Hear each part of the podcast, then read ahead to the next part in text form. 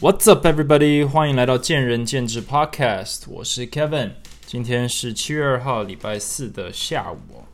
然后一样是在等这个雷雨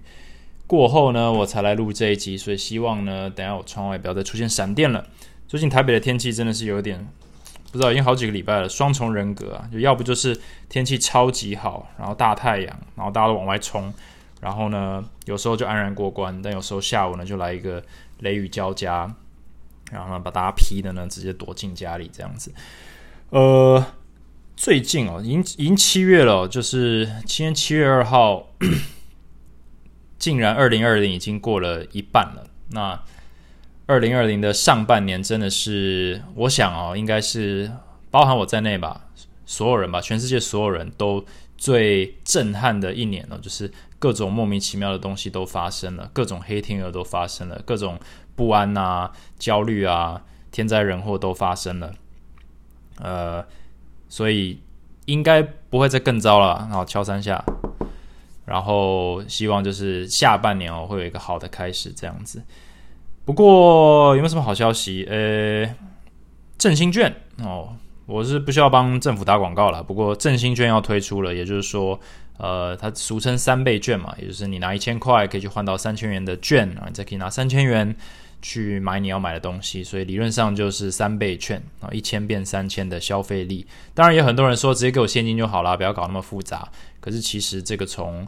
鼓励消费的角度来讲，应该是有它的意义在吧？如果拿了三千块，我没有很想买东西，我就会把它存起来，所以也就没有人得到我的消费嘛。那假设我今天拿了三倍券，那不用白不用啊，年底就失效，所以我总是会出去花，有点像是强迫消费了。所以我觉得这也是个好事，毕竟我自己也是也是那个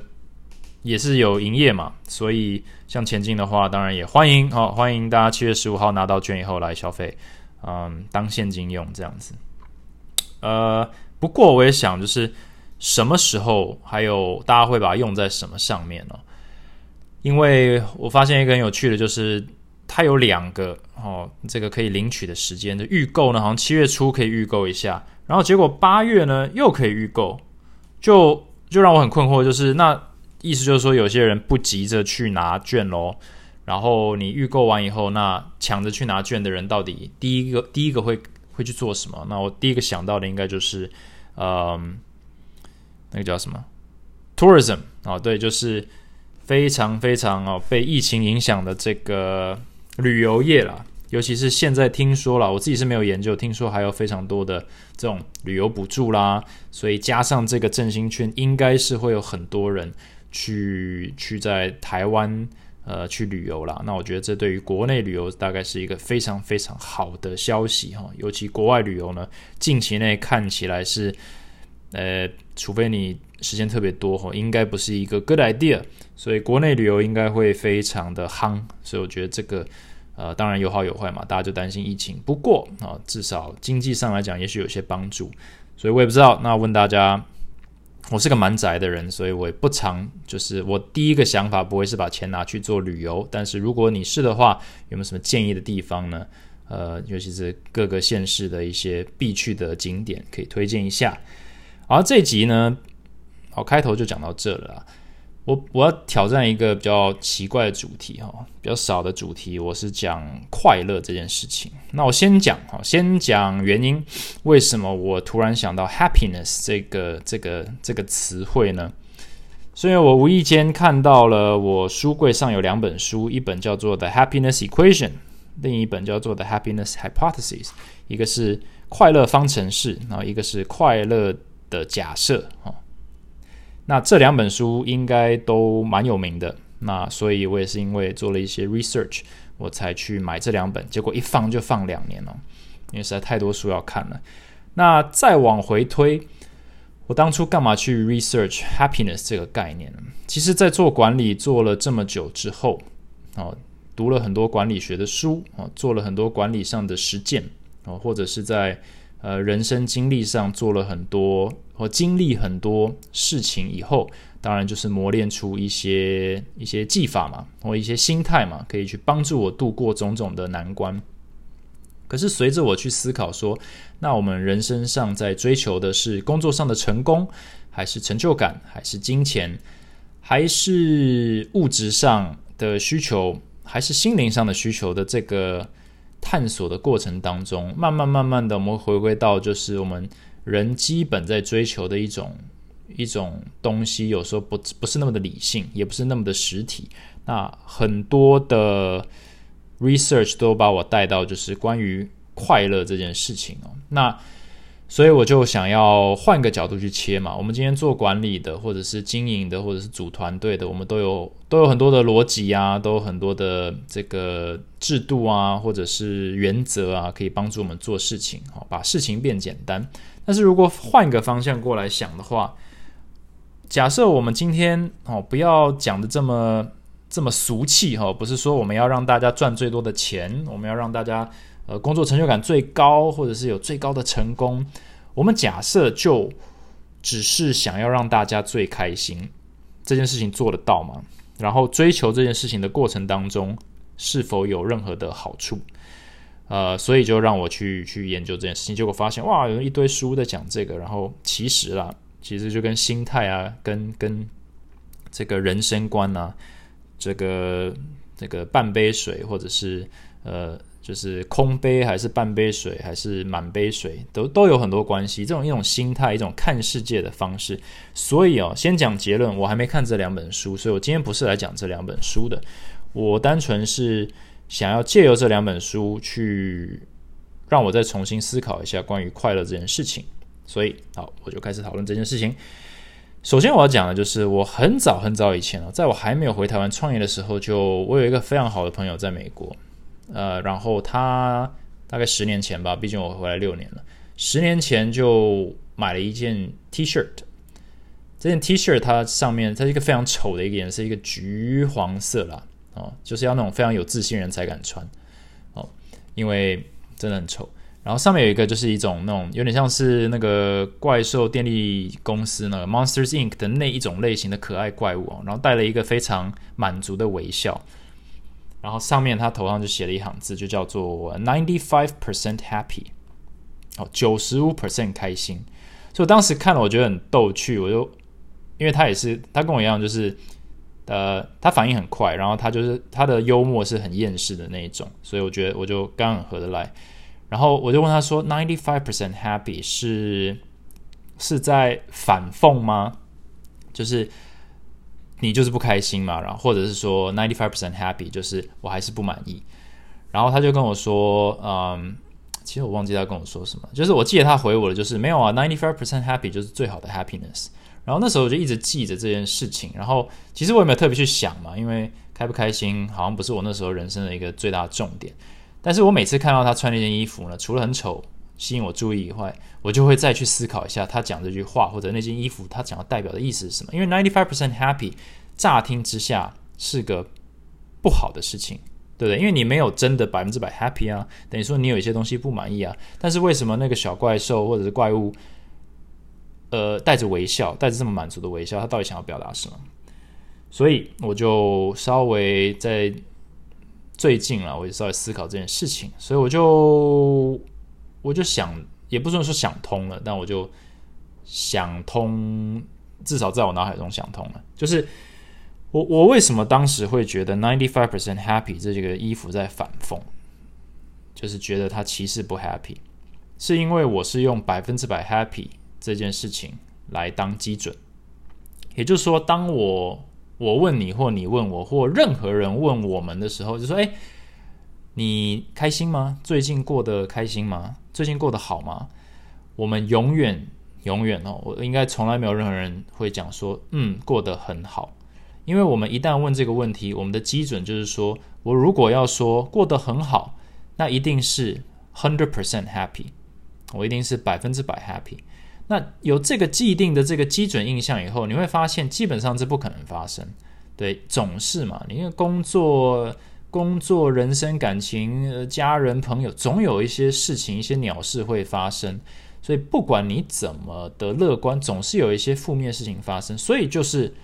不可能 hundred percent happy。可是你换个角度想，你假设今天你的基准是零，就是不开心。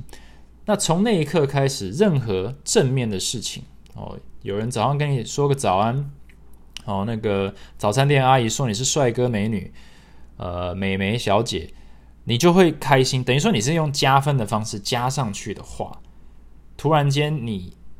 Anything above zero 都是好事，所以我觉得这就变成有点你心态怎么看。所以 ninety five percent happy 应该是非常非常好的一个成绩，所以非常值得微笑。所以那件衣服才会这样子写。因为观念上来讲，你为什么我们是从满分开始往回扣，而不从零分开始往上加呢？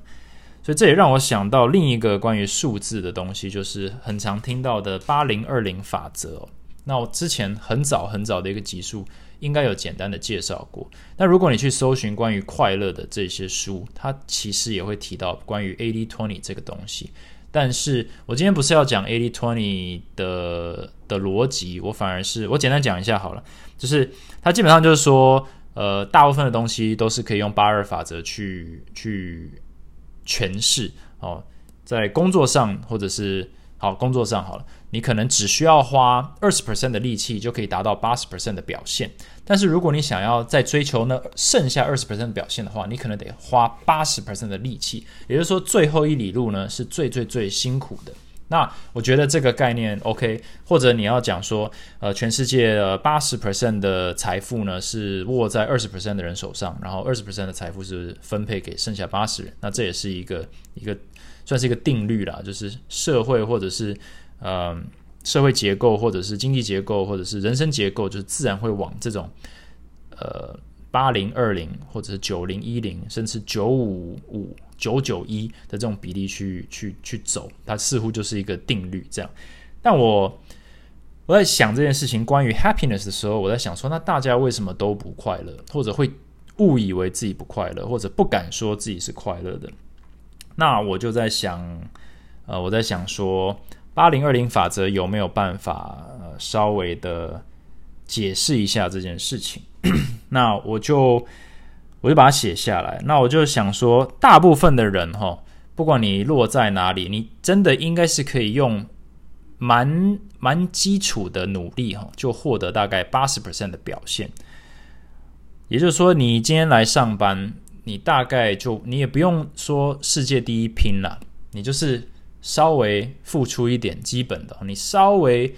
不要太混，你大概就可以拿到一个学历。那你拿到一个大学文凭的话，你大概就是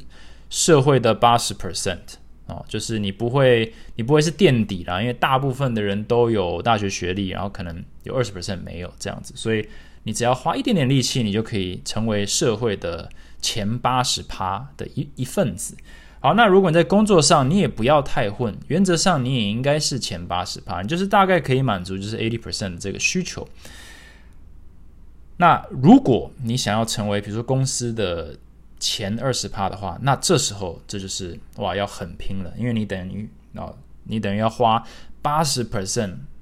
的实力去或者努力呢去把它。最后二十趴，最后那二十 percent 的那一里路呢，把它做起来。这也是为什么很少人会走到金字塔的顶端，因为你一看你就觉得 CP 值很差啊。一边呢是二十 percent 的努力呢，就可以做到八十 percent 的成效；另一边另一边是八十 percent 的努力才能够满足二十 percent 的成效。那我干嘛去追求这么 CP 值？这个一来一往差了十六倍啊！一个是做一得四，一个是做四得一。那这实在是太不划算了，所以大部分的人呢，其实是可以很轻松的就停留在 eighty percent。那我们今天就说它是 eighty percent happy 好了，我就很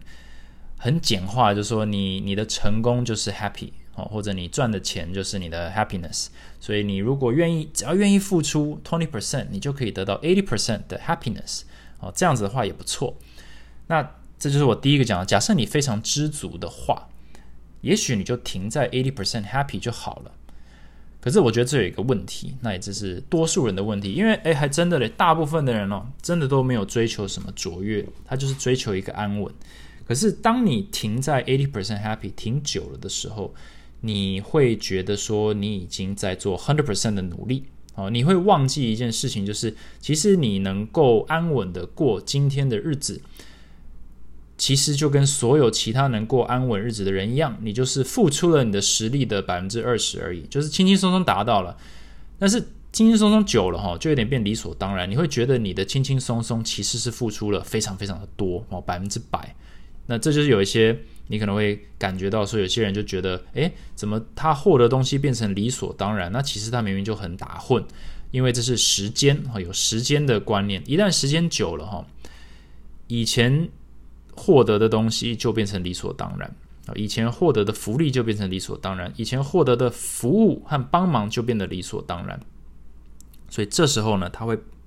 在他的概念上，他会发，他会忘记说他是用二十 percent 去获得了八十 percent，他会以为他是用八十 percent 获得了八十 percent，所以这时候呢，他就会开始呃，对于他的环境有一些不满，所以这个知足呢是所谓 unsustainable，就是它是无法维持的，它是不能就是不能长期自我支持的。因为时间的关系，时间久了，我们会忘记我们是用二十换八十，是一个非常幸福的一个比例。哦，那为什么会忘记呢？因为我们在这个主观的认知上，我们也很很容易哈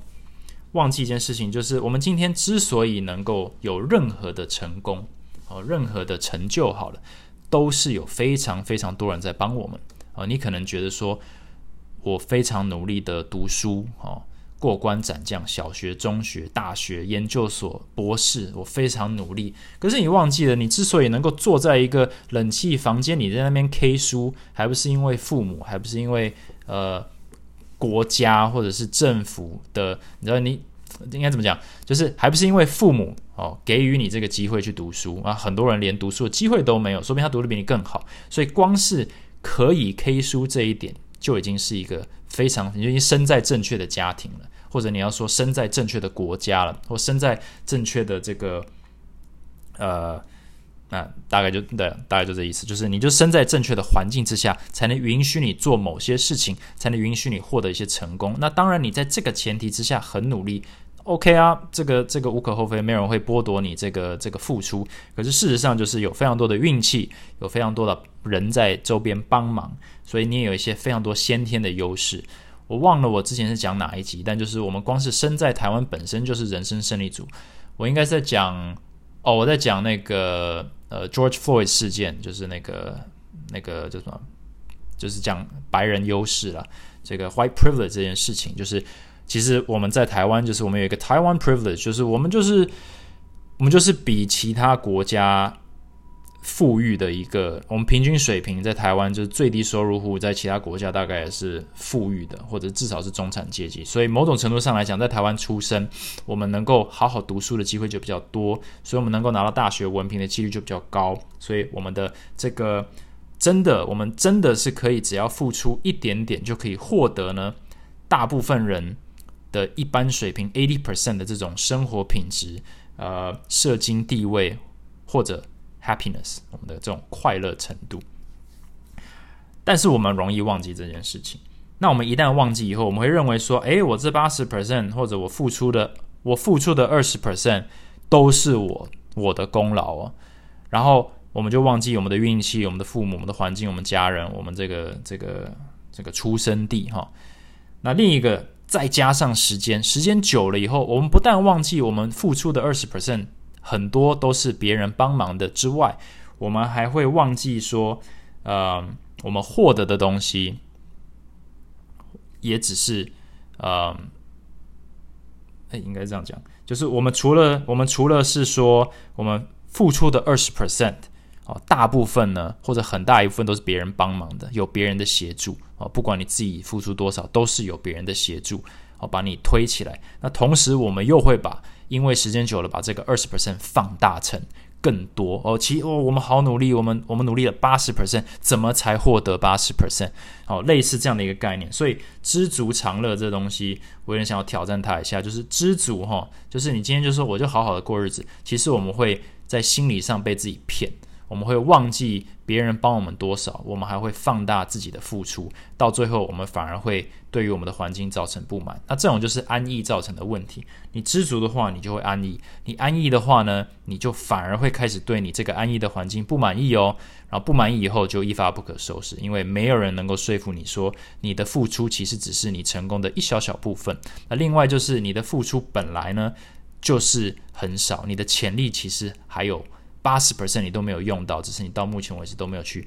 碰触它，你就觉得你有，可是你其实没有。所以这两个东西呢，我觉得知足呢不够，所以不要留在 eighty percent happy，我们要去追求更高，哦，追求 ninety five percent happy。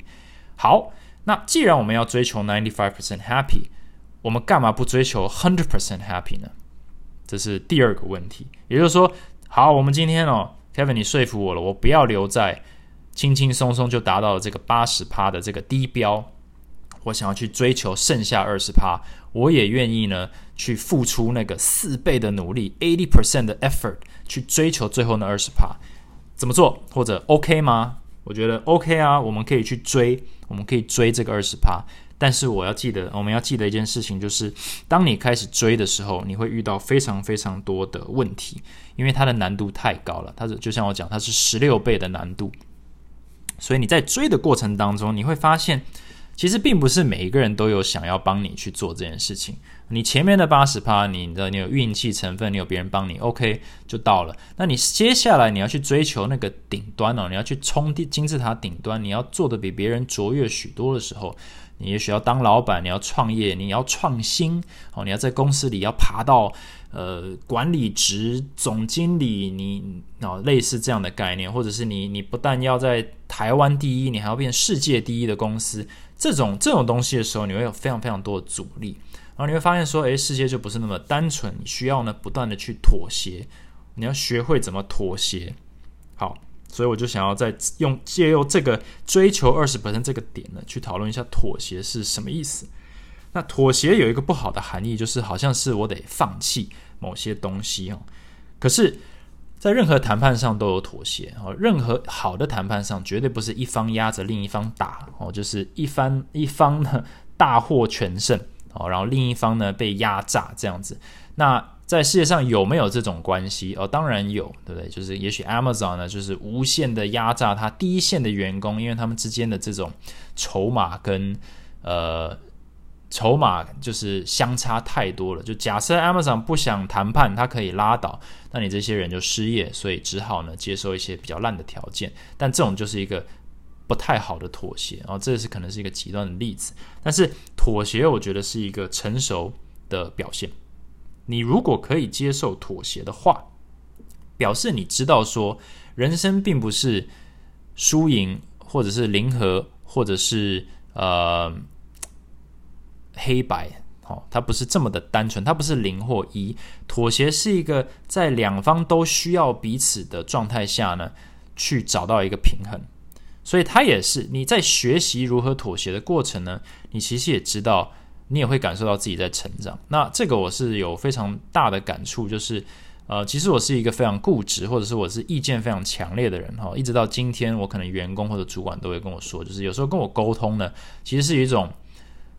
呃讲恐惧好吗？或者是是一种不安，因为我可以很快速的告诉你说你哪边讲错了哦，或者是我在表达我的立场的时候，我可以很尖锐的去把它。塞进你的脑海里，但你可能没有办法同时做这件事情。呃，可能是因为身份，可能是因为呃，可能逻辑或者是反应哦，单纯不擅长或不熟悉做这些事情。可是这样子，我就很难在我跟他们之间达到一个妥协，因为我不给他们机会去表达说他们到底想要追求什么，所以我就得学着说，那我该怎么去允许妥协在我的周边发生？因为妥协，我认为是一个非常该。是应该该追求的一个东西啊，它是一个成熟的表现。你今天如果可以不妥协哈，也许你的能力真的很强，可是这代表你还没有你还没有搞清楚说妥协的定义是什么。妥协就是一个 give or take 啊，它是一个互相尊重或者一个互相了解以后的一个共识。那为什么我要讲这个东西呢？因为 当你在追求最后那二十 percent 的时候。你的竞争会是最激烈的，你的困难会是最高的，你的付出会是最多的，所以你的挫折还有你的焦虑也是最顶端的。那这时候你获得的帮助也比较少，因为你获得的这个竞争会比较多，所以你会想嘛，以前你要考考试考第一名哦，考前五名不难，考第一名非常难哦。那一旦你考上第一名了以后呢，你考前五名呢，也许呢嫉妒你的人不多，但你考第一名的时候，嫉妒人呢就变多喽，你就是变成众矢之的喽。所以这就是有点差别。你今天是呃百大哈百大 podcaster 哦，其实还好，你就是表现不错的一员。那假设你是第一名 podcaster，那就不一样了，你就代表了很多人，代表所有的 podcaster，这时候你的压力就来了，呃。呃，你的责任就来了哦。这些东西很多是你不想要追求的，但是不好意思就会来。那其实就会就会开始强迫你需要在很多地方上妥协哦。你今天要管理，你今天想要当老板，你就可能不能够在做很多你不是老板或者你只是主管的时候做的事情，或者想事情的方法。我觉得这就是一种妥协。你就是你可能要把你的人格特质降下来，你可能要把你的尖锐的这个意见呢。呃，收起来哦，有点像是像 CrossFit，如果那个叫什么 George，我忘了他他的那个老板叫什么名字，但是他哦 Glassman，George Glassman，他因为没有办法哈，也许在公众的平台上妥协他这个尖锐的意见或者是呃人生观。就把他的公司被强迫卖掉了，哦，他就强迫脱手了，所以这就是这就是一些影响，就是你责任越大，权力越大，责任越大，但是其实妥协的能力跟艺术呢，就越要懂，或者你至少要了解说，妥协它它并不是认输，哦，它也不是让步，那它也不是在呃挖洞给别人跳，他单纯是理解说，人生需要妥协这个元素，我们才能够好好的相处，跟好好的合作。因为其实就是这么的困难，因为呃，大部分的事情都不是那么的黑白，说你对我错，所以我们就照我的方式做喽，而是你对一些，我也对一些，那只是对的地方不一样，在不同的时机点，然后在乎的东西不一样，所以我们该如何合作啊？坐下来讨论。但这东西实在非常的困难，所以假设你是一个无法妥协的人哦。就是你，就是你是没办法让步啊，你就是很坚持，那某种程度上很任性。那我会把它解读为，或者我可能会劝你说，诶，也许哦，某种程度上你还没有，你还太害怕妥协这件事情，你还不够成熟。那假设你是这样的话，你在人生中会遇到非常多的挫折，你会有非常多你觉得非常棒的 idea 被你的主管打下来，你会有非常多的情绪呢爆炸在别人身上，你会有非常多的人呢跟你硬碰硬，然后你会。你都会据以力争，所以你会非常非常的累，哦，也就是说你在追求这最后二十 percent 的成功，或者依照今天的主题，你最后那二十 percent 的 happiness 的时候呢，你你会非常非常的辛苦，但是你又会非常非常坚持，因为你就是在追 hundred percent，你不愿意让步的原因是你必须把事情做到满，因为你认为只有到达目的地跟没到达，没有中间点啊，某种程度上就是这样，你认为只有你对或我错。哦，你不认为这中间有一个 middle ground，所以你也认为说，我今天要不就是冲到一百 percent happy，不然的话我就是不 happy。哦，happiness，happiness 或者成功呢，对你来讲就是一或零，百分之百或没有。但你忘了，其实有一个非常好的一个折中点，就是 ninety five percent。好，那如果你是无法与妥协共存的人，也就是说，你你觉得你。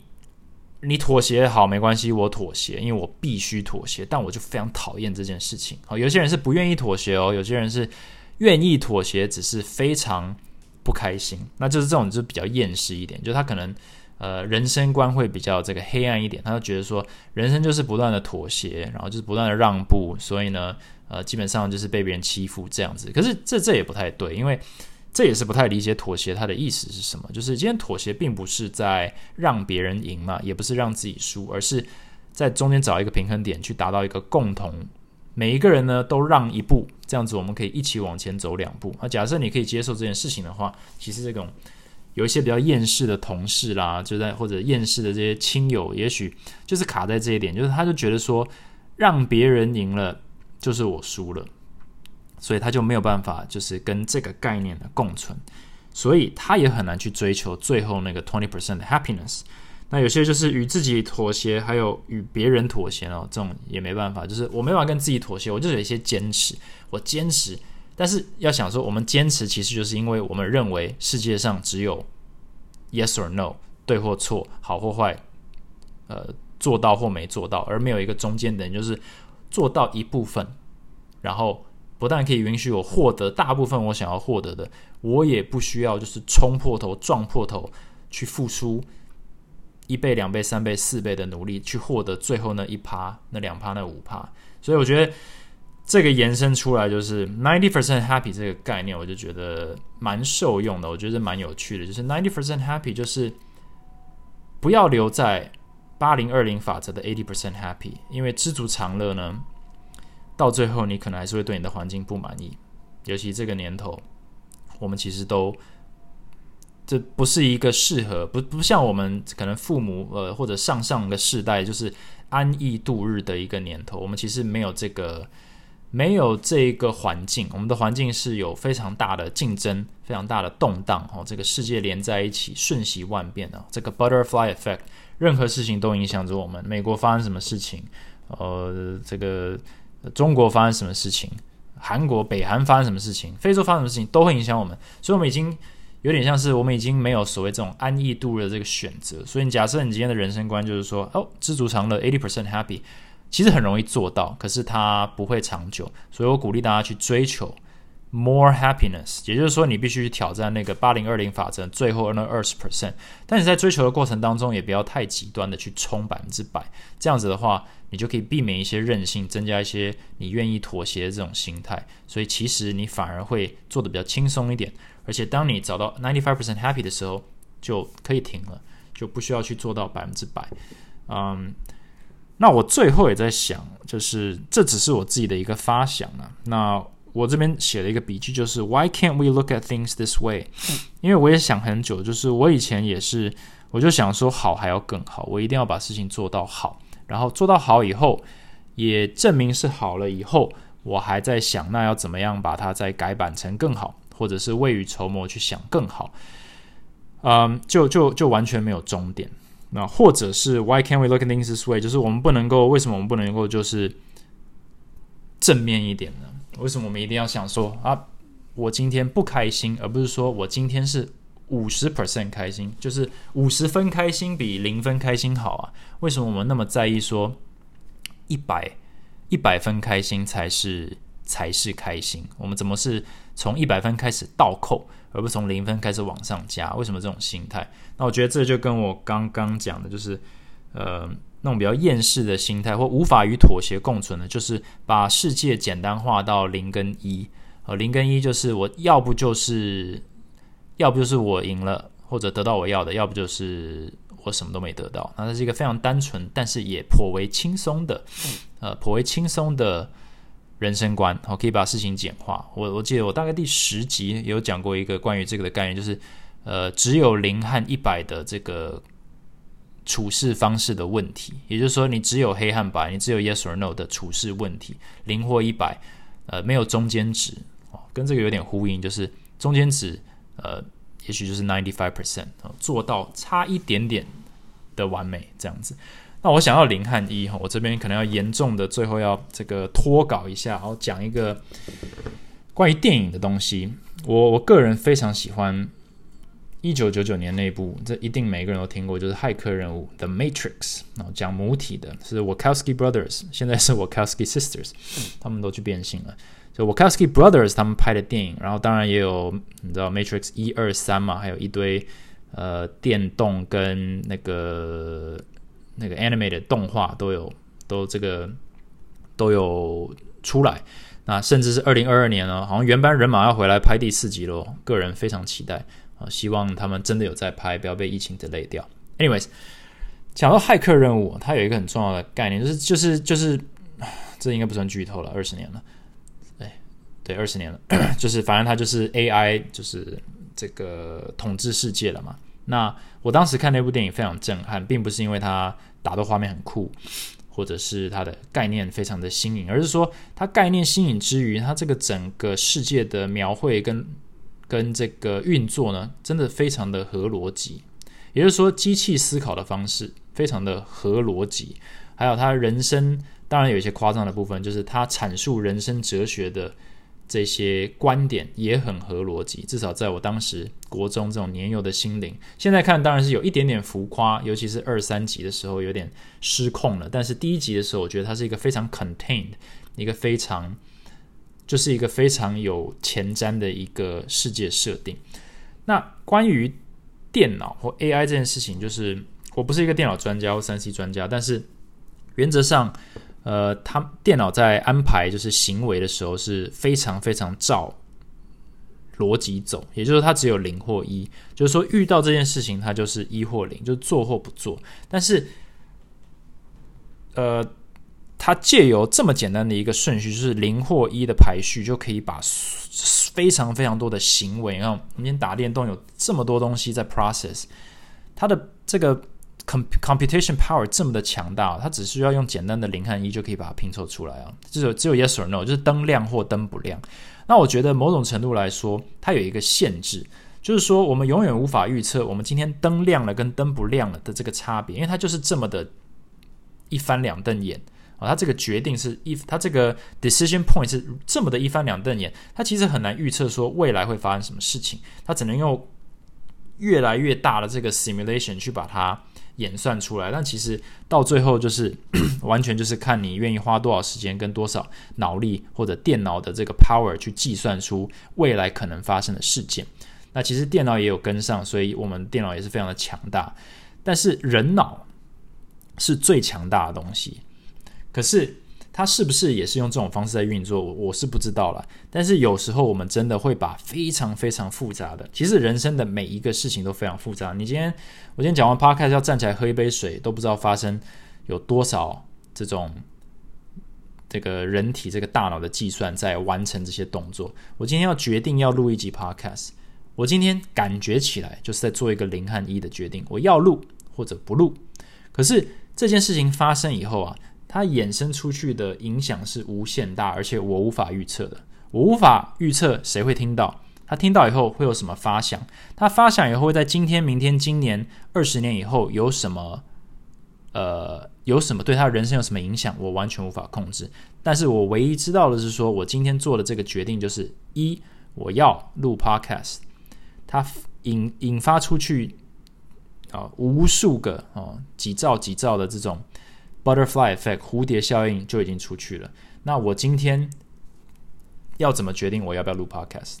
我没办法决定，对，因为我没办法预测未来。但是我就是做个决定，因为这样子对我的人生来讲压力比较小，比较轻松一点。那也就是说，我们在任何事情，我们今天跟同事讲话、跟老板讲话、跟跟家人讲话，我们所选择的每一个词汇、语气、表情，哦，甚至我们走在大街上，我们要不要跟对面？走过来的人说个呃不好意思借过一下，还是我们要直接撞过去把他肩膀撞开说哎走路看路哦这些这些小东西哦真的都会非常非常的呃难以去预测对，所以我们身为人就根本就不会去想这些事情对不对？我们不会去想那么复杂，就是人生已经够辛苦了，不要想那么复杂。可是其实我们就在一瞬间不断的做零和一的这个决策，然后我们就不去想它了。可是我们却要求人家用我们可以预测的反应回馈给我们，那我觉得这个就是为什么人需要妥协，因为我们根本没有办法对于我们所做的行为负责，我们是需要其他人愿意包容或者愿意接受或者愿意用我们可以接受的反应返回来给我们，我们才能够继续过我们的人生。也就是说，妥协这件事情之所以重要，就是因为我们根本没有办法对自己的行为负责。很大多时候，我们都以为我们在做简单的决定，零或一哦，是非对错哦，仁义道德这些东西，或者是嗯，好人坏人。可是大多数的时候，我们就是一台非常非常快速的电脑，在做无数个 yes or no 的决定，然后它堆积出来这个无限可能呢，就形成了我们这个人，形成了我们的世界观，形成我们的人生观，形成我们这个环境，形成这个社会跟这个这个的国际这个。就是整个世界了，但是它就是有一个很微妙的一个平衡，然后我们要求世界用我们可以预测的方式返回给我们，不然呢，我们就要挫折，不然我们就要生气，不然我们就要不满意，不然我们就要厌世。老实说，似乎是有一点任性啊。如果你用这个角度来讲呢，我知道扯很远了，不过我很喜欢这个电影，所以他给我的这个反思，这二十年来一直都是环绕这个点，就是我们今天之所以。不开心，可能是因为我们太安逸了。那另一个也是，可能我们把世界想得太简单，却又不愿意让步。我们一直要别人让步，所以我们不愿意妥协的这个状态下呢，我们就形成了我永远不快乐。I can't be happy，因为 everything sucks 哦，这其实我也很喜欢讲，就是 everything sucks，天那那 weather sucks，you know my boss sucks，everything sucks。可是这就是我们没有去细想说，我们今天在追求成功或追求快乐的路上呢，我们什么都不让步，我们什么都不妥协，我们甚至连跟妥协都无法共存。那这样子当然不可能追求到比一般来讲更高的这个快乐的程度。所以，如果你周边有一些不快乐的人哦，你也可以观察他一下，就是他到底是在坚持些什么东西哦，他的人生观他是否就是卡在这些点上面。或者你自己是不是卡在这些点上面？我自己讲完，我自己都会心虚，就是我就是卡在这些点上面。但是我也很努力的在突破自己，说我今天绝对不安于现状，哈，我不愿意就是出一点点力就达到人生的八十 percent 成就跟快乐。我想要追求完美跟最好，但是我要不断的提醒自己，我今天追求的并不是百分之百，我追求的是百分之九十五，最后五趴呢，我留给。妥协，我要让自己知道，说我的不足都是无形之中被别人所包容跟辅佐所做起来的。然后，假设我没有办法很明确去感谢这些人，但至少我要知道这件事情。也就是说，我对于我的环境的一个信任，我对于这个这个呃人性的一个信任，我对社会、对对对呃全球这个宇宙的一个信任。好，讲的太玄了。Anyways。不知道这有没有讲到最后就整个脱稿，但是我自己想到这个《Matrix》这个电影的时候，我在思考的点就是，就是其实我们就是无数个电脑在互相互动。那假设我们没有办法去考量说，我们的行为其实都不在我们掌控之外，所以我们必须要给予我们的环境一点点的空间去犯错，或者是惹火我们，或者是跟我们妥协。不然的话，我们其实很难很难真正的这个找到快乐吧。应该是这样子。OK，这集呢真的是挑战一个比较不同的主题哈，所以如果讲的太偏的话，没问题，这个还是给我五颗星啦。不过你可以欢迎留言跟我互动一下，我想要了解一下大家听完这种这种集数有什么感想。那我当然也给自己一个功课，就是我是想要开始读《Happiness Equation》还有《Happiness Hypothesis》这两本书。那我读完以后呢，我再来就是比较正规的分享一下这个。然后，真正的有智慧的人呢，怎么去看啊？怎么科学化的去看待 happiness 这件事情啊？不是我在这边就是胡思乱想，随便呢随便发想的一个结论这样子。OK，那呃，明天就是周五了，那祝大家有一个愉快的周末。那如果你喜欢这集的话，也欢迎到 Apple Podcast 帮我留个言，然后呢按个五颗星。呃，然后如果你想要直接跟我互动 DM 的话呢，也可以到 IG 的小老鼠 Talks with Kevin，然后直接传讯给我，那会尽量的在那边跟你回复，或者是在下一集或者是未来的集数之中呃之中呢，去探讨一下你问我的问题。OK，非常谢谢大家收听，呃，然后我们下一集再见，Thanks for listening，拜拜。